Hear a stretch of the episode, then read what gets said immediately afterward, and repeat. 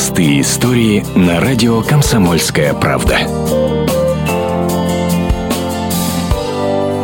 Шарпи и Ника не знает, что такое соцсети, но именно благодаря им она нашла дом. Ее хозяйка Наталья Ковалева никогда не забудет день, когда потерялась собака. Я попросила подружку ее подержать, а сама через дорогу. Там живет на соседка по даче. Меня мама отправила за пакетом. И потом я выхожу, у него вот такие глаза, она вся в слезах. И вот так ошейник просто валяется. Я говорю, где мое животное? Оказывается, Ника занервничала, вырвалась из ошейника и убежала. Недельные поиски семьи Ковалевых не дали результатов. Еще бы, пес все это время жил на автодроме вдали от дороги и прятался в груди колесных шин. Его там заметил только Владислав Шиндяев. Я каждое утро занимаюсь на автодроме. Учусь на мотоцикле. Смотрю, сидит шарпей. Думал, привязан, кого-то ждет. Смотрю, что он не привязан, сидит и просто смотрит неподвижно. Понятно, что кого-то ждет. Еще удивился выдержке собаки, потому что не откликается никуда, ничего, просто сидит. Владислав не смог пройти мимо и решил помочь найти чьего-то друга. Он выложил фото в соцсети с просьбой найти хозяина. За час трогательный пост об одиноком шарпее набрал десятки лайков. Сообщение дошло дошло и до Натальи. Ищите, вон там среди колес, она лежит.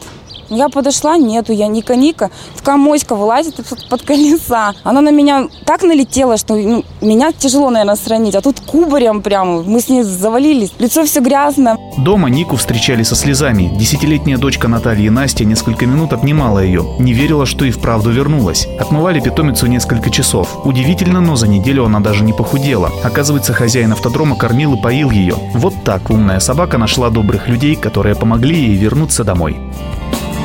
Простые истории на радио «Комсомольская правда».